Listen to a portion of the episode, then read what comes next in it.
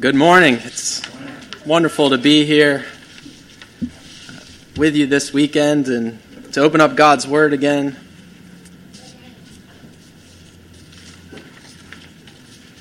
I appreciate those words that came before. I had on my heart this from Psalm 68, verse 5 and 6. A father of the fatherless and a judge of the widows is God in his holy habitation. God setteth the solitary in families. He bringeth out those which are bound with chains, but the rebellious dwell in a dry land.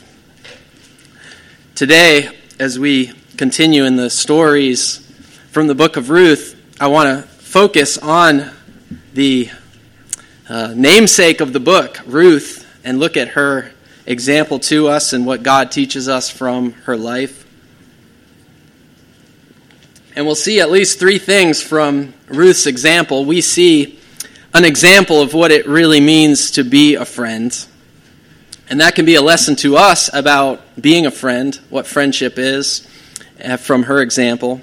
We also see from her an example of a godly character in her, a great example to the women in the congregation to look at the example of a godly character of this woman, and we'll see different examples to us, and an example to all of us, because her characteristics and qualities that are on display really show us uh, the, the great blessings that come from that, and the reward and blessings that came into her life through what God blessed her with.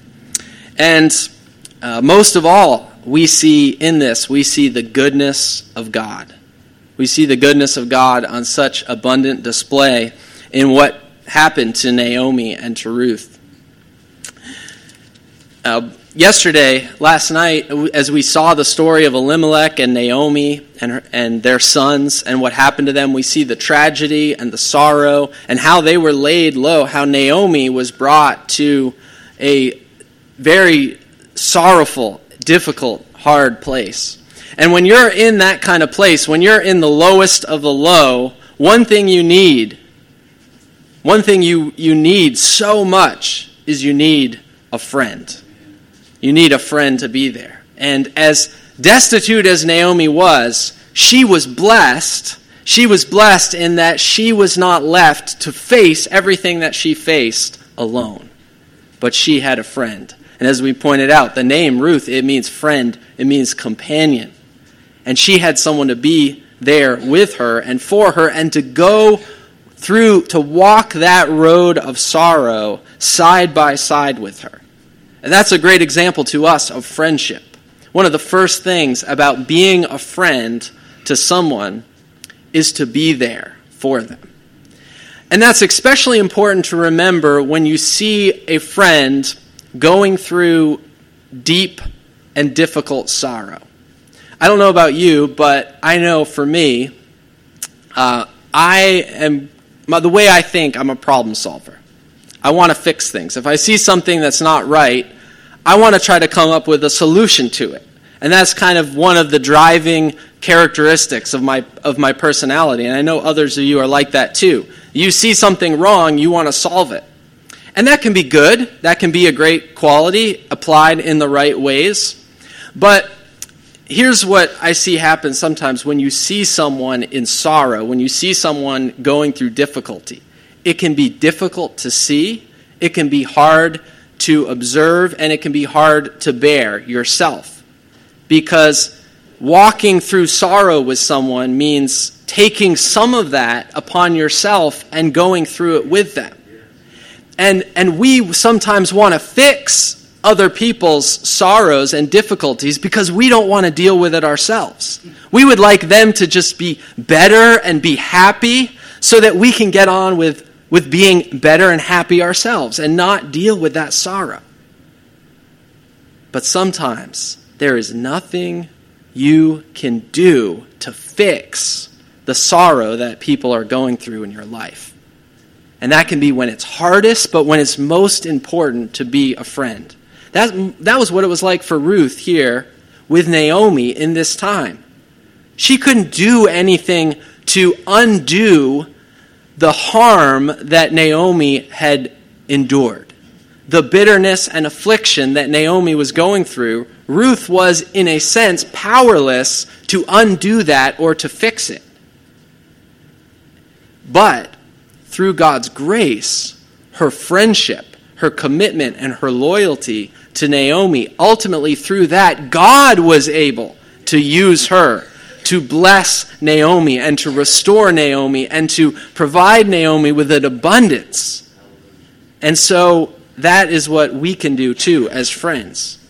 Uh, the, the exhortation that Brother Nathan was bringing about looking for the Ruths and Naomis in our lives. See, he who would have friends, it says, must show himself friendly.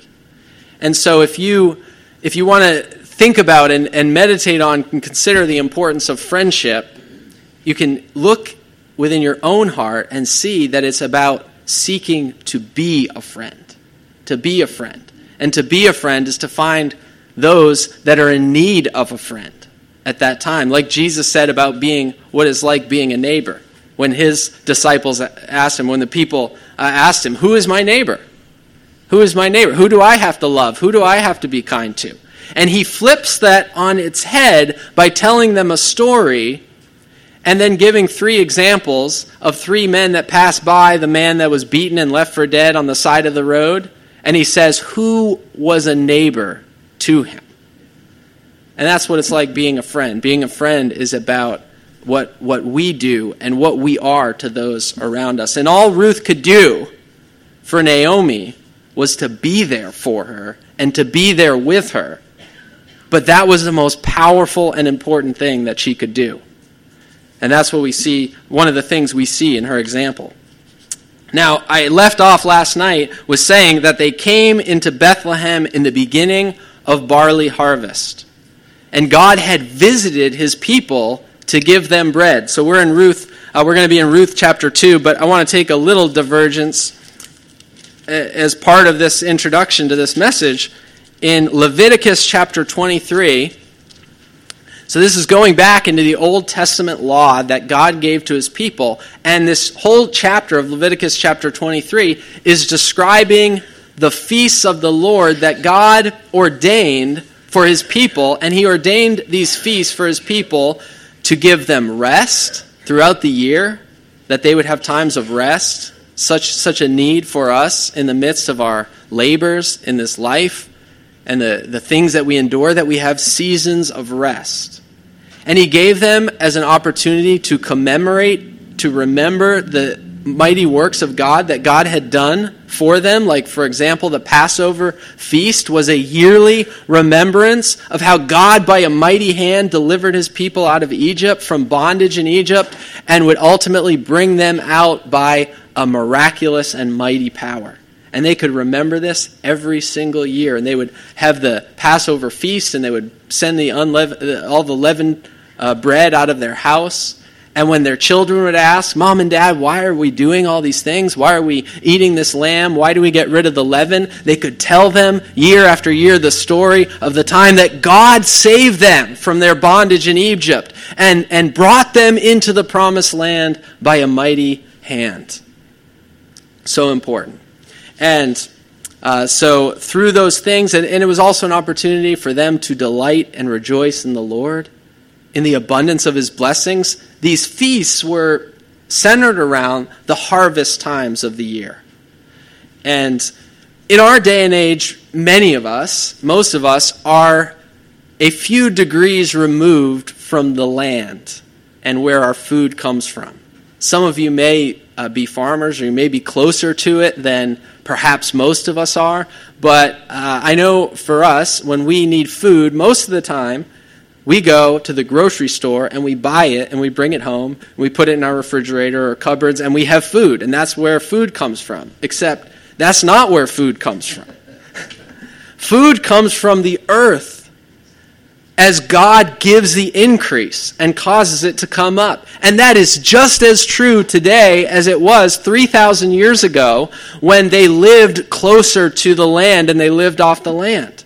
We have more technology, we have uh, so many things that make our lives easier today, but don't forget, you still depend every day for the food that you eat. You depend on God to give the increase from the earth so that the vegetables, the fruits, the grains, the animals, all the things that make up the food that you're eating, they are grown out of the ground as God blesses it, as He blesses rain to come down from heaven to water the earth.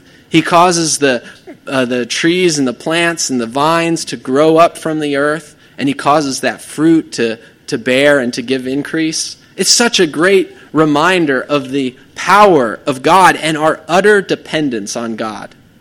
They sometimes saw it more closely because God stopped giving the increase for a season and a famine came on the land and they had nothing to eat. And they, they, they would pray and they would look to heaven for God to bless and to visit and to send that food down to them. And it was a daily reminder of their utter dependence upon God.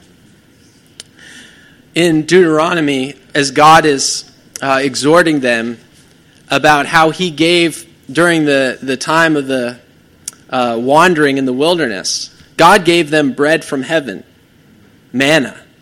And they had to depend every day that they would go out and they would see that manna on the ground that God would give. And it, and it says that God made them to hunger in the wilderness. God made them to hunger. You know, they, they did not always feel so full, like they had more than enough to eat all the time. They hungered at times. And he did so so that they would know that man does not live by bread alone, but by every word that comes from the mouth of God. And we live by God's word. And as much as we need God to pour out his rain upon the earth, to cause the earth to come up and to bear fruit so that we can have food to eat, to fill our bellies, and have strength in our bodies. We need even more that God would spiritually nourish us day after day, that we would have enough to be sustained in our souls by the Word of God and by the Spirit of God at work in our lives, in our churches, in our families, so that He would give the increase.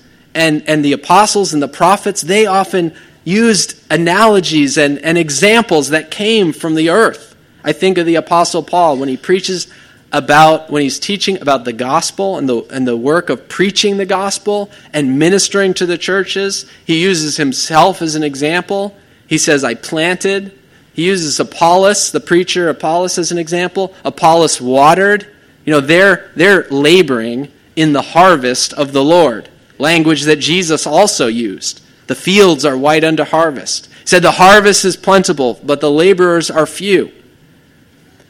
And he used that example. He says, I planted, Apollos watered, but God gave the increase. And he understood, like just like with the land, when the farmer goes out and he plants the seeds and he waters the seeds and he fertilizes and he does all of his labor, yet he is utterly dependent on the power of God to give the increase of that crop. And we are utterly dependent on the power of God to make the, the work of the laborers in the Lord's harvest fruitful, to cause the increase to come forth by the power of God. And we need to be sustained by God's blessings. So these feasts were, these festivals and feasts were centered around God's harvest. But uh, one of the reasons I brought us here is that in the midst of God describing these feasts, he has this commandment and instruction for the people of Israel in verse 22 of Leviticus 23.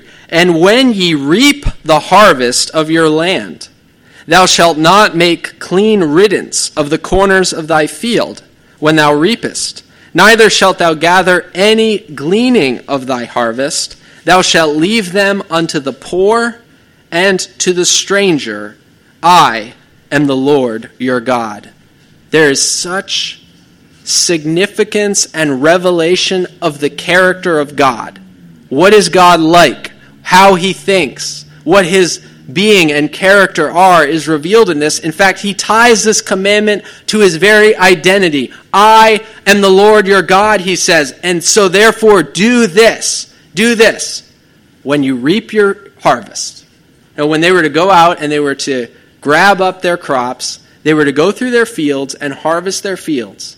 But anything that was left after they went through the first time, Anything that was in the corners that wouldn't have been gotten by the normal path of their, of their plows and their workers, they were to leave them.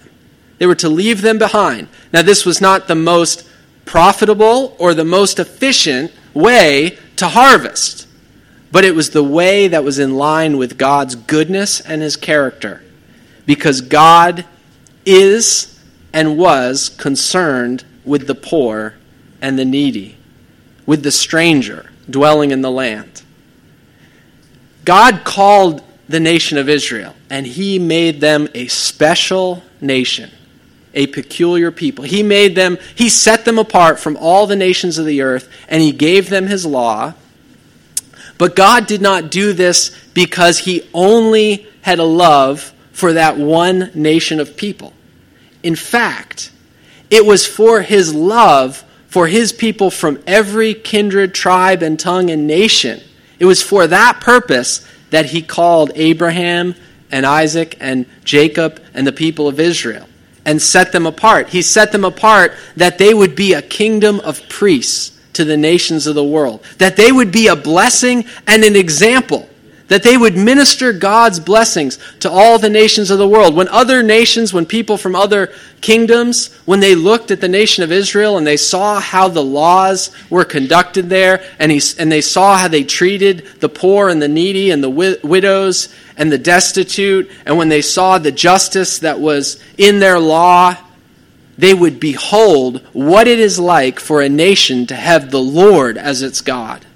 And it would be a light that would shine and be a blessing.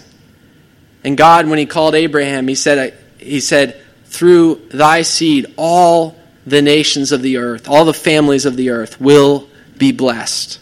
So God showed His in, in the old covenant, even though God's focus and, and his blessings are centered in the nation of Israel, God was revealing even back then that his purpose and his plan was for his salvation to go out to all the ends of the earth and to bless to bless them through that. And he shows here this care. So the stranger, a Moabite, an Egyptian, a foreigner from a, from a distant land dwelling in the land of Israel, God cared about them. God made uh, provision in His law that they wouldn't go hungry, that they wouldn't be destitute, that they wouldn't have to be ashamed.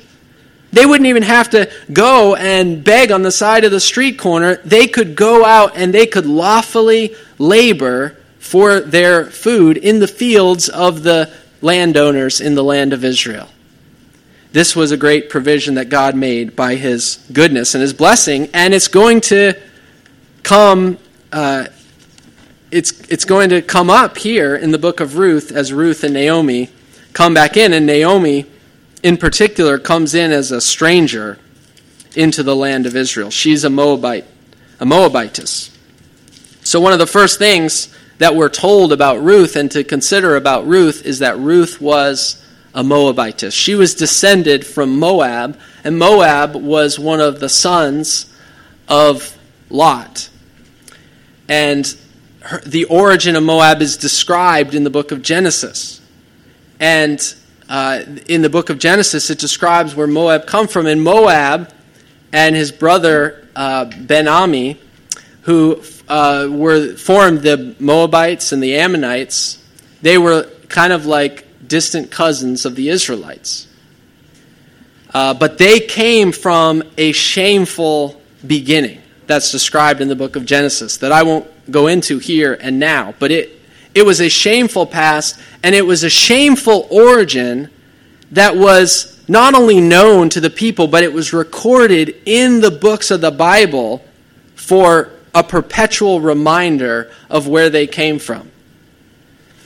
And not only that, but then later on, as um, Israel began to grow into a nation and they were wandering through the wilderness, the Moabites ended up opposing and becoming the enemies of the people of Israel. They treated them cruelly. The Moabites' kings tried to destroy the people of Israel at different times. So Moab was not just another land, but they were the enemies of the people of Israel.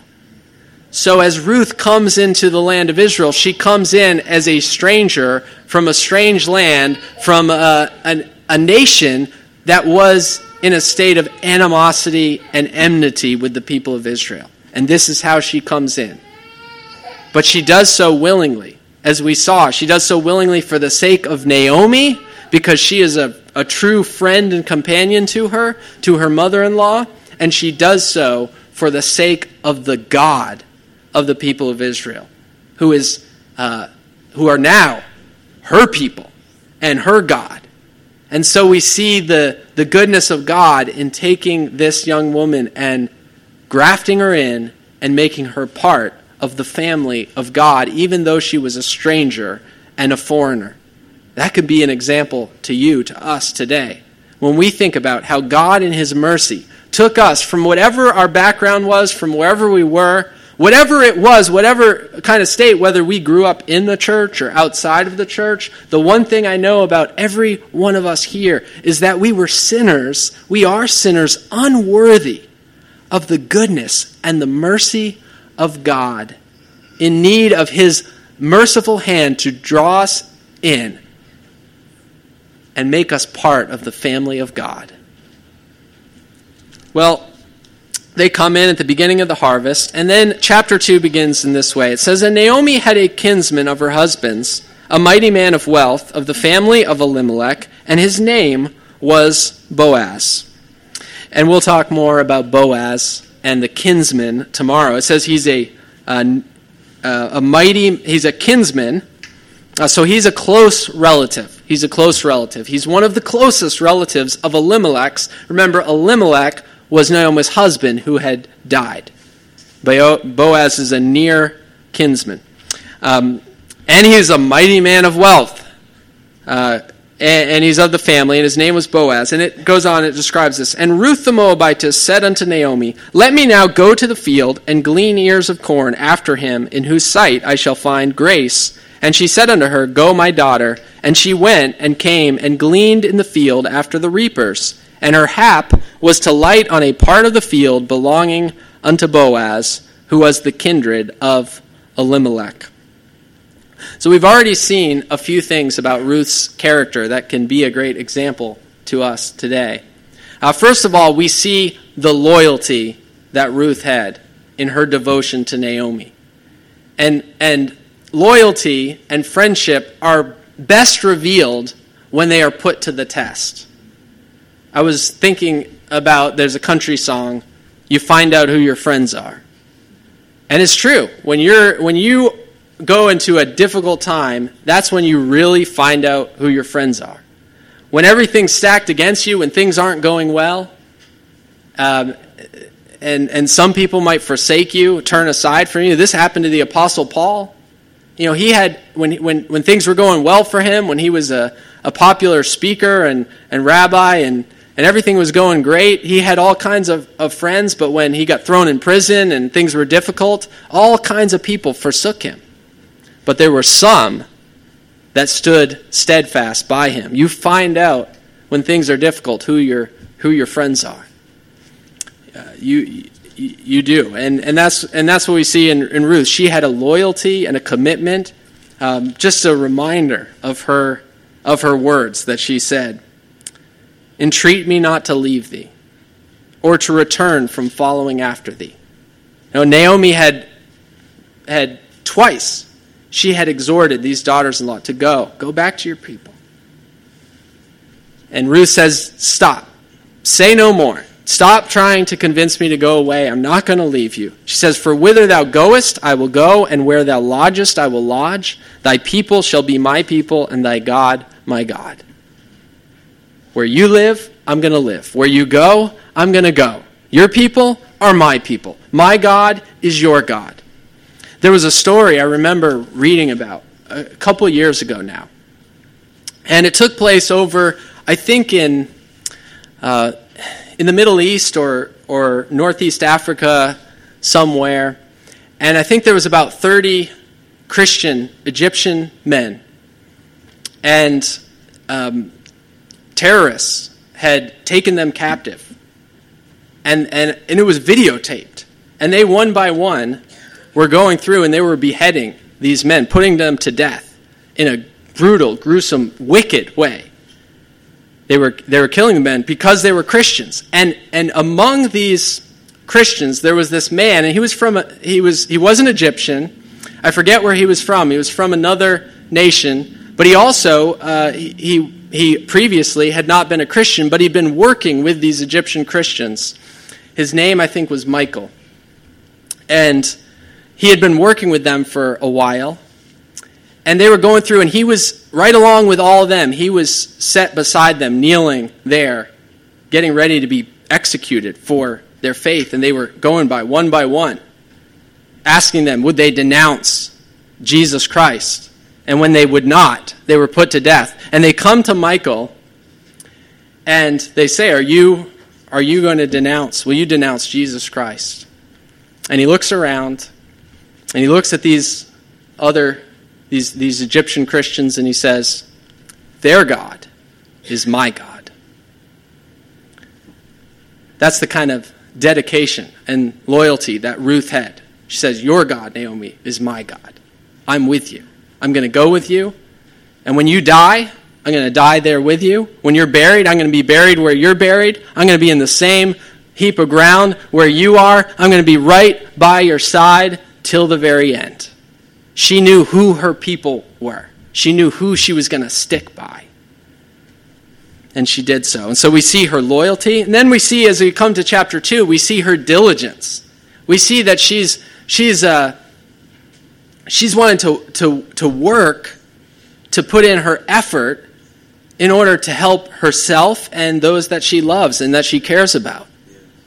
This is her this is her her ethic that she has. She's she's going to go and she's going to do what it takes to work. And like I said, that there was provision in God's law for this to be able to be done by a stranger and a foreigner without shame, without them being having to be uh, humiliated or ashamed. They were able to go and to be provided for. Also, they were able to be provided for by the labor of their own hands. It wasn't just a it wasn't just that they would um, that they would just be taken care of and they didn't have to do anything. They were given the opportunity to be provided for in uh, what is what is most of the time the best possible way. When someone can have the dignity of being able to work for themselves if they're able to, and that's what she was able to do. And so uh, she is. And then it says it was her hap to light on a part of the field belonging unto Boaz. I said that we would see in the book of Ruth, we see the sovereignty of God at work. It was her hap. It just it's, it's almost written like, and it just happened that that was the part of the field where she was working. And that's often how, how it seems to us in life. Sometimes the uh, sometimes things they don't seem very significant um, at the time, but those things that just happen in a certain way happen at times to bring about God's purpose for our life. God has a plan for our lives that He's working. And it's, and it's all kinds of different threads weaving together to bring about God's perfect plan in our lives. And, and at the time, we often, we often don't know. I think about the, the day that I met my wife and, and how uh, there were several things that God orchestrated together so that we would be at the same place and the same time. We were at a meeting. Um, it was a, a, student senate budget meeting at our school that we uh, both happened to be at at the same time. It was our hap to be at that meeting, even though neither one of us were, the, were a representative of our club for that student budget meeting. We both ended up uh, filling in for a friend who wasn't able to be there on that particular day. And that brought us together, and we met, and it changed the course of the rest of our lives. And so it was with Ruth here, that she happened to be in the field of Boaz, and she's gleaning. It says, She gleaned in the field after the reapers. And behold, Boaz came from Bethlehem and said unto the reapers, The Lord be with you. And they answered him, The Lord bless thee.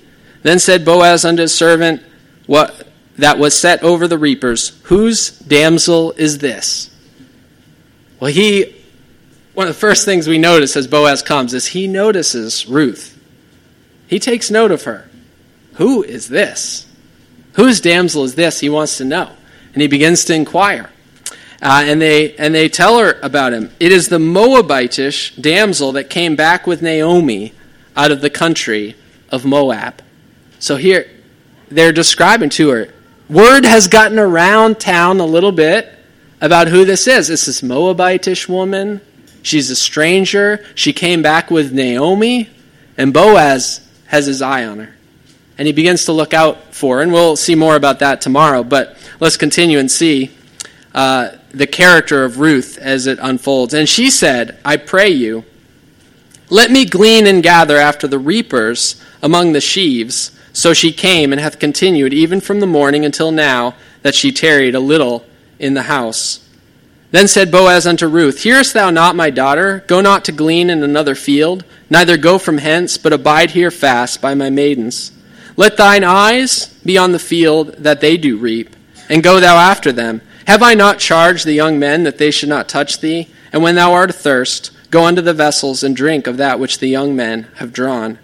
Then she fell on her face, and bowed herself to the ground, and said unto him, Why have I found grace in thine eyes, that thou shouldest take knowledge of me, seeing I am a stranger? So we see another thing about the character of Ruth. We, she, we see that she is humble. She's so humble here. She sees herself as a stranger, she sees herself as someone who is dependent upon the kindness of those around her. She's dependent upon the kindness of God, and then the kindness of God mediated through the kindness of Boaz and others around her. She falls, notice, she fell on her face. This was, in that culture, this was a way of showing humility and respect and reverence. She fell on her face. She bowed down.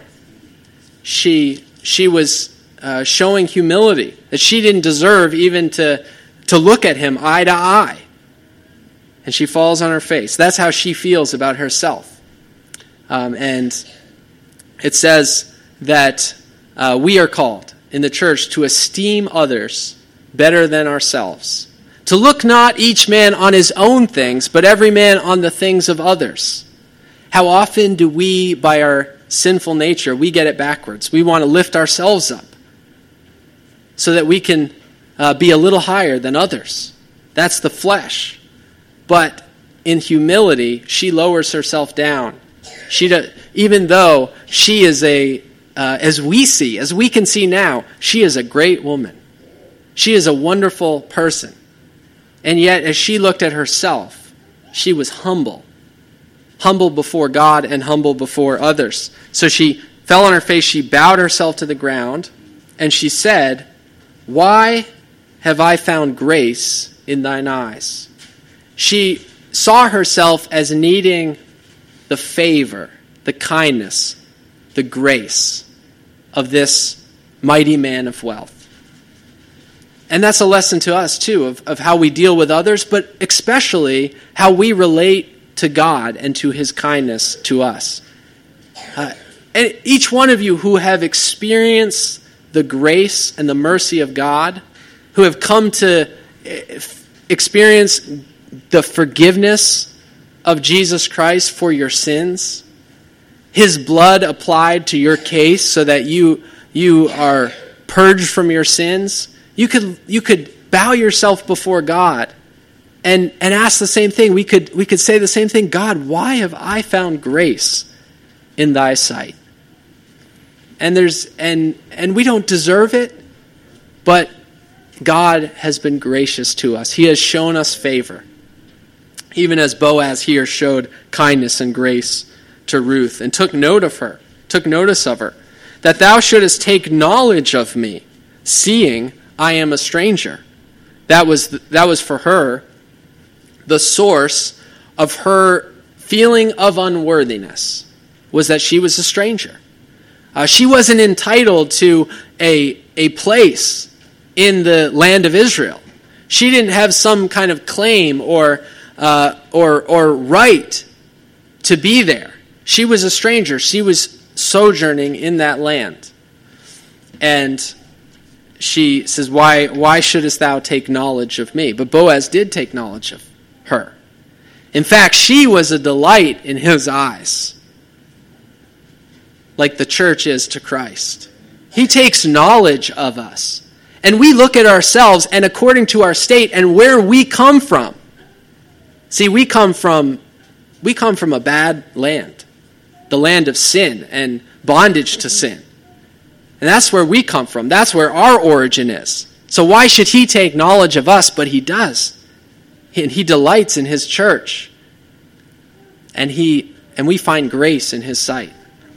And so we see her humility, her, her great humility. And Boaz answered, and then we see this, and said unto her, It hath been fully shown me all that thou hast done unto thy mother in law, since the death of thine husband, and how thou hast left thy father and thy mother, and the land of thy nativity, and art come unto a people which thou knewest not heretofore. The Lord recompense thy work, and a full reward be given thee of the Lord God of Israel, under whose wings thou art come to trust. This is, this is powerful. She had come to trust under the wings of the Lord. She had come to be to come under his protection and his care and Boaz pronounces a blessing upon her that God, the God who you have come to trust in, he's not going to let you down. He's not going to let you down. He's going to provide for you, to care for you, to bless you. He's going to reward you for every service that you have given to him and to his people. Think about what Jesus said when he said, uh, when he said that he sees even when you give a cup of water to the servant of Jesus Christ in his name. He sees that, and, and you will not lose your reward. There is, there is great reward in, this, in serving the Lord. God rewards o- o- obedience. And in his grace and his providence, he does so. And, and, and he does so out of his great and abundance goodness. Not because it's somehow deserved by us, but because it's the goodness and the mercy of God to bless us with, a, with an abounding abundance. And God sees. And this is, this is so important to remember. God sees. Jesus said about giving of alms and about prayers and about other things, uh, things that you do. Think about the things that you do in the service to God and the service to others. Maybe it's those fulfillment, how you seek in your life to fulfill the commandment that Brother Nathan brought up before to visit the fatherless and the widow in their affliction, to keep yourself unspotted from the world. As you do those things, Jesus has taught us to, um, to as much as possible, to do them, um, to do them not for the praise of men, but to do them to the glory of God to do them as much as possible in, in secret, and that that which is done in secret, God will reward you openly. And, and so the Lord sees. He says, Jesus says this the Lord seeth in secret.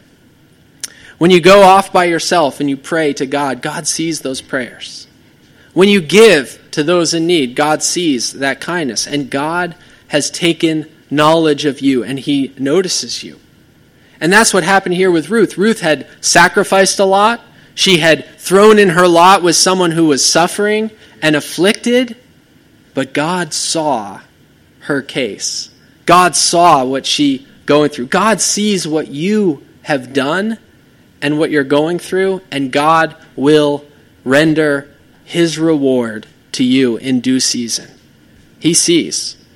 And one thing I, I, I see and know about God, I know it from His Word, I know it by experience, is that one, for God's people, God does not deal with us, um, even when He punishes us or disciplines us, He does not deal with us as much as we deserve for our sins. God is, God is kinder to us and more merciful uh, with us and more patient with us than our sins merit.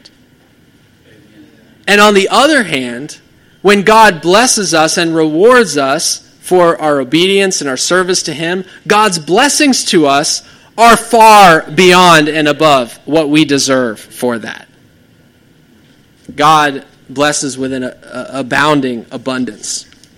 And we see, we see her, her humility here. I, I'm reminded of James chapter 4, several different ways from the book of Ruth.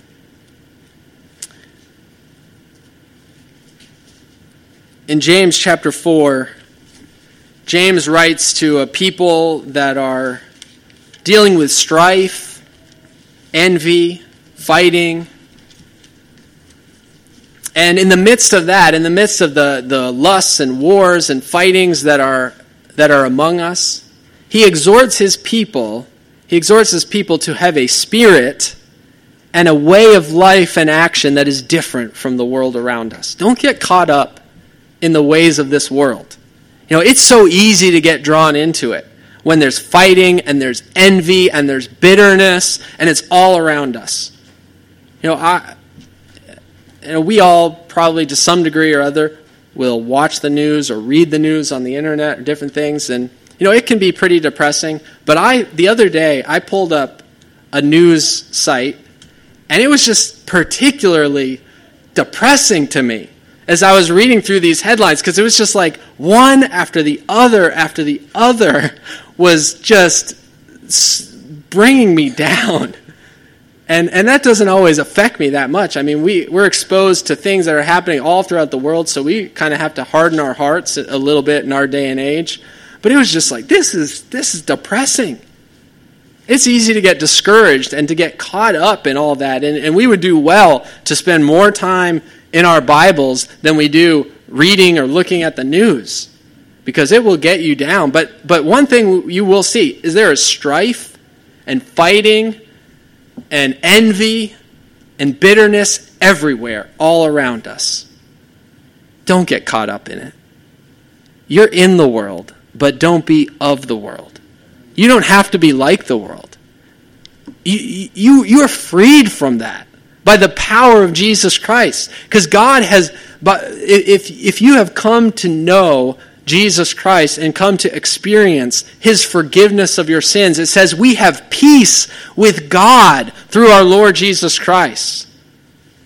We have peace with God through our Lord Jesus Christ. If you have peace with God, then you can both be at peace and be a peacemaker in this world.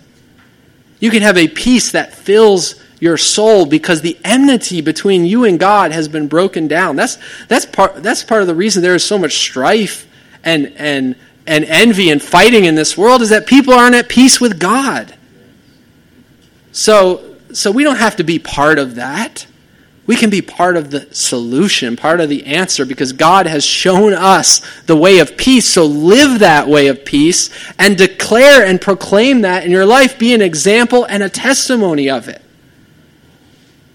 And one of the ways that you do that is by humility.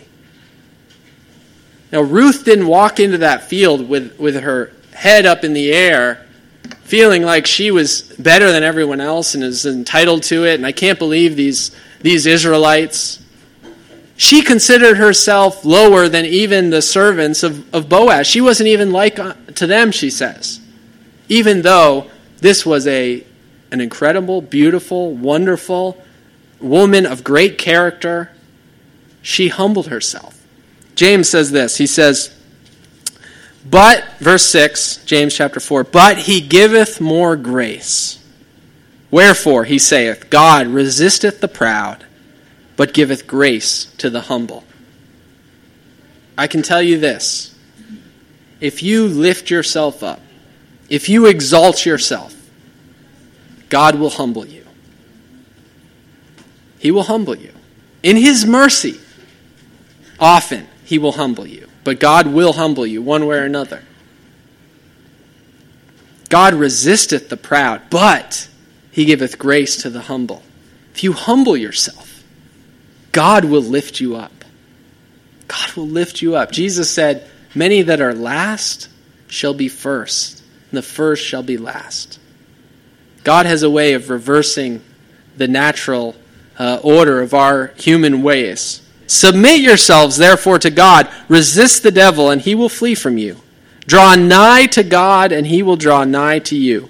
Cleanse your hands, ye sinners, and purify your hearts, ye double minded. Be afflicted, and mourn, and weep. Let your laughter be turned to mourning, and your joy to heaviness. That reminds me of what happened to Naomi, and that which happened to Ruth, and what Ruth willingly continued in, in her abiding and cleaving to Naomi. Their joy was turned to mourning their laughter to weeping and to heaviness. Humble yourselves in the sight of the Lord, and he shall lift you up. Well, we when we see the story of Ruth, we see a fulfillment of that very thing.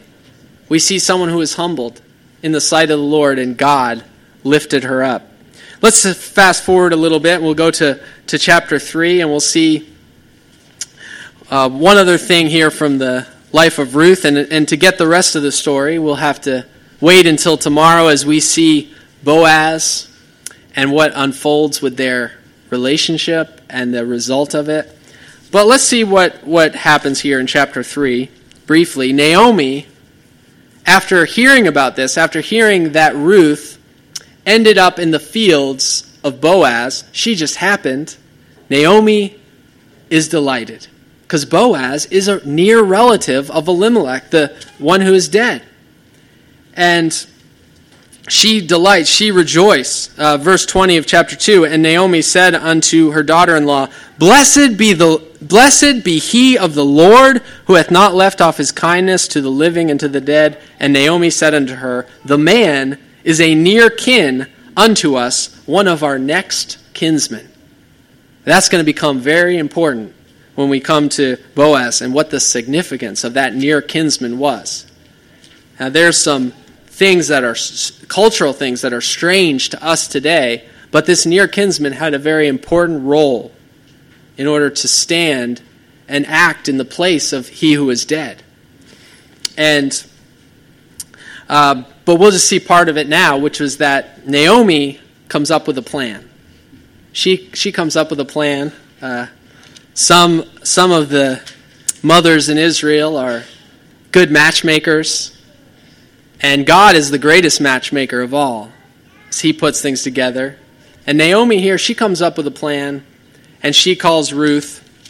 Naomi, her mother in law, said unto her, My daughter, shall I not seek rest for thee, that it may be well with thee? So she, her concern is for the good of Ruth.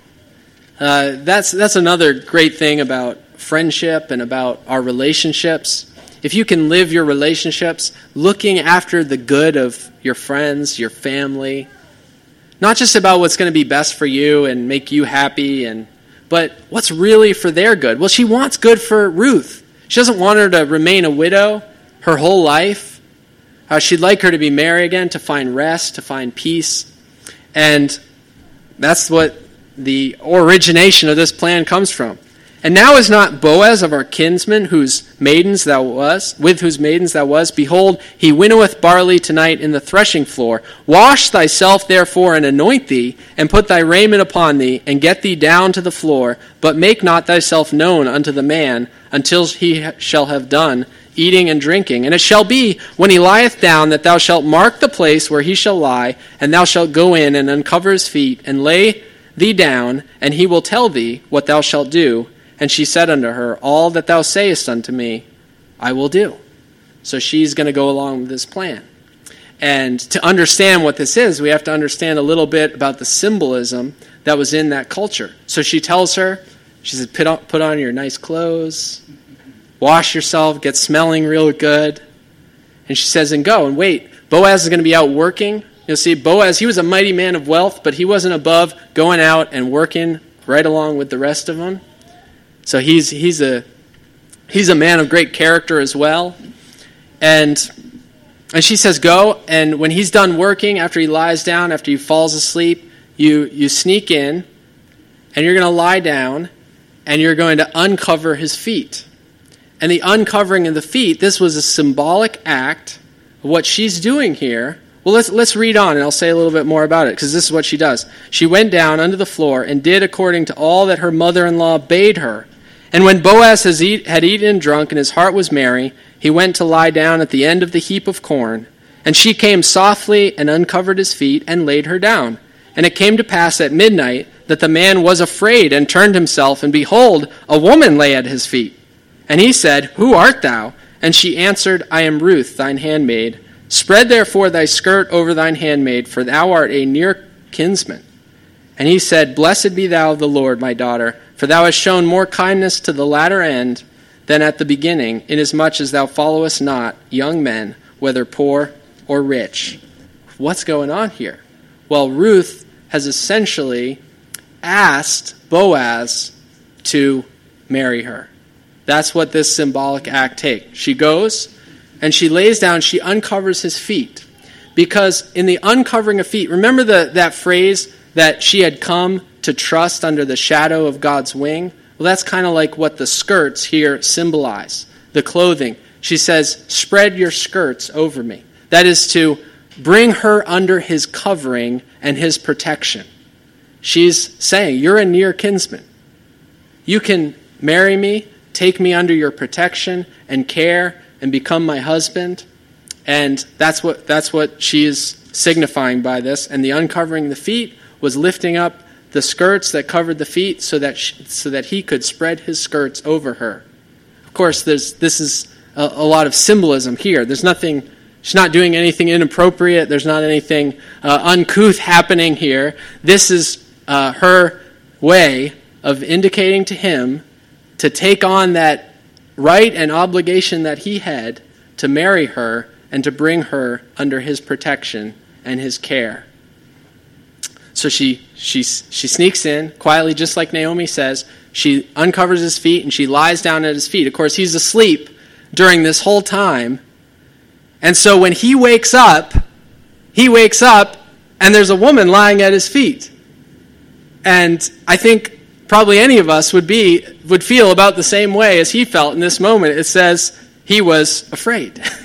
he was scared. What's what's going on? Why is there someone lying at her feet, and she would have been veiled. Uh, she came in with a veil, which he would later fill up with, with uh, barley to have her to bring home, so she wouldn't come home empty handed to her mother in law. So she would have been veiled. So he says, Who are you? Who is this here? And that's when she says this Take me, take, spread, she says, therefore, thy skirt over thine handmaid, for thou art a near kinsman. One, another way of interpreting that phrase is Thou art one who has the right to redeem.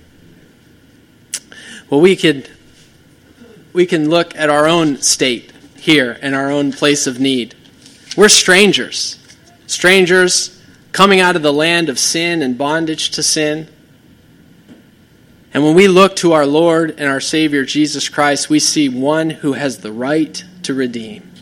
In fact, we see one who has, by the offering up of himself, he has, by his blood, redeemed his people unto God. So, so we, can, we can look to him and we could say, Spread your skirts over us. Bring us under the shadow of your wing. Bring us under your protection and care, as she does here. And we could see in that the goodness and the mercy of God the, the great care and concern that he has for us. It says, and now, he says, and now, my daughter, fear not. I will do to thee all that thou requirest, for all the city of my people doth know that thou art a virtuous woman. And now it is true that I am thy near kinsman, howbeit there is a kinsman nearer than I. Um, it goes on, it says, She lay down to his feet till morning, and he says unto her in verse 15, Bring the veil that thou hast upon thee, and hold it. And when she held it, he measured six measures of barley, and laid it on her, and she went into the city. And when she came unto her mother in law, she said, Who art thou, my daughter? And she told her all that the man had done unto her. And she said, These six measures of barley gave he me, for he said unto me, Go not empty unto thy mother in law. And we see how God, uh, in this example, is like an example of how the Lord never sends his people away empty. When we come to him for his protection and his care and his provision, he doesn't send us away empty, But not only does He not send us away empty, but He sends us away with an overflowing abundance of His provision for us. And I pray that today and in the days ahead, ahead He will do that very thing for you as you come to Him and seek Him for His blessings.